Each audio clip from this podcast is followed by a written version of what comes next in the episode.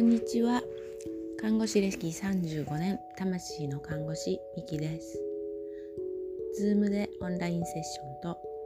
都内で対面セッションをしています。えーと今日は全然耳慣れないお話をしようと思うんですけれども私五行体質っていう言葉を使ってるんですけれども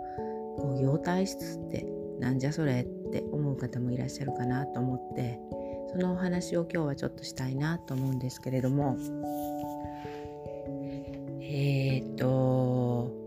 皆さんって生年月日から性格って見たりしますよね。あなたは生まれて生まれ持ってこういう性格なんですよ。ってベースの気質っていうんでしょうかね。こういう傾向があるんですよっていうのが生年月日から分かりますよね。例えばえー、っとお星様だったらホロスコープで例えば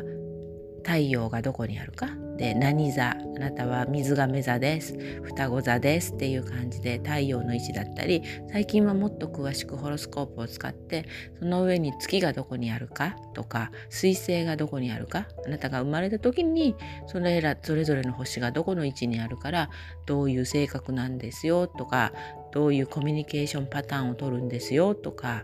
はたまたもうちょっと難しい言葉を使うともっと違うところに例えばドラゴンヘッドとかドラゴンテールがあるから本性こういう課題で生まれてきてるんですよみたいな感じで読み解いたりするっていうのもあったりします。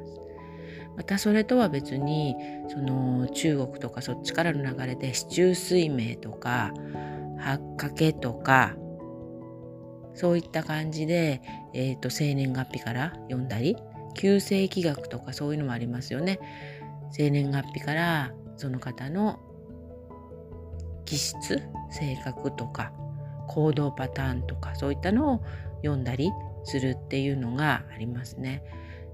えー、っとそれっていうのはもう中国の何千年という歴史の中でずっと統計学的に育まれてきてこの日に生まれた人はこういう傾向があるっていうのがもう積み重ねた経験とそのデータの中で決まってきてるようなものだと思うんですけれども、え、っとあまりこの知られた話ではないんですけれどもその生年月日から体の持って生まれた体質っていうのもわかるんですね。えっと、またそれ占いの話なの？っていうと占いの話ではなくて東洋医学あまり東洋医学っていう言葉耳慣れないかもしれないけれども一般的に皆さんが病院に行って先生に診察を受けてお薬をもらったりとか注射を受けたりっていうのは一般的には西洋医学っていうものなんですね。西洋ドイツとかあちらのヨーロッパの方からの流れから起こった医学なので西洋医学っていうふうに言われています。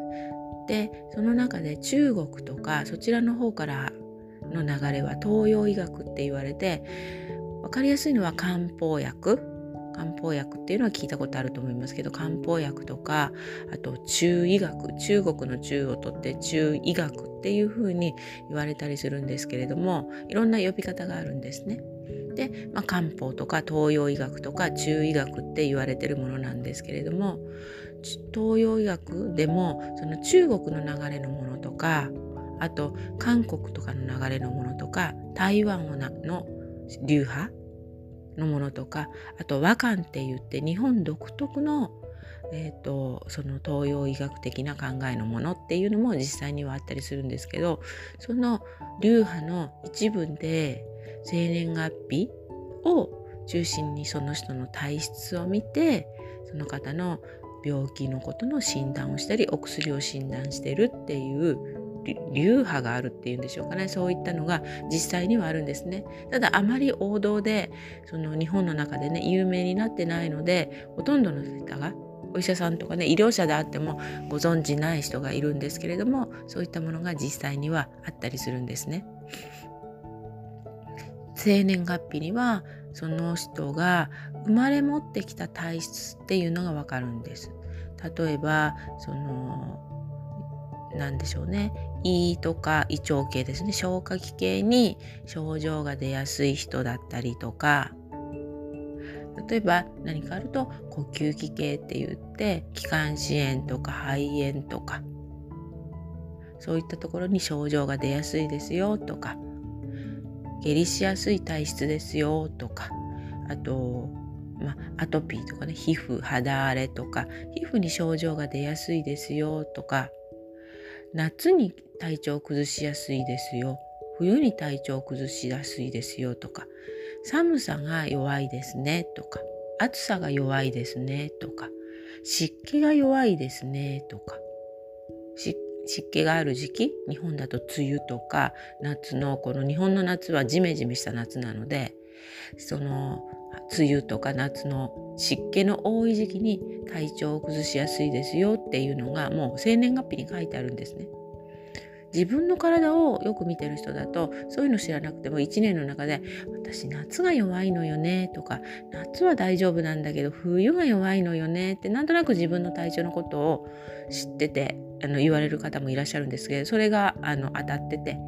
それが生年月日に書いてあるっていうことなんですね。でその生年月日でそれを見るとその人のベースの体調がわかるので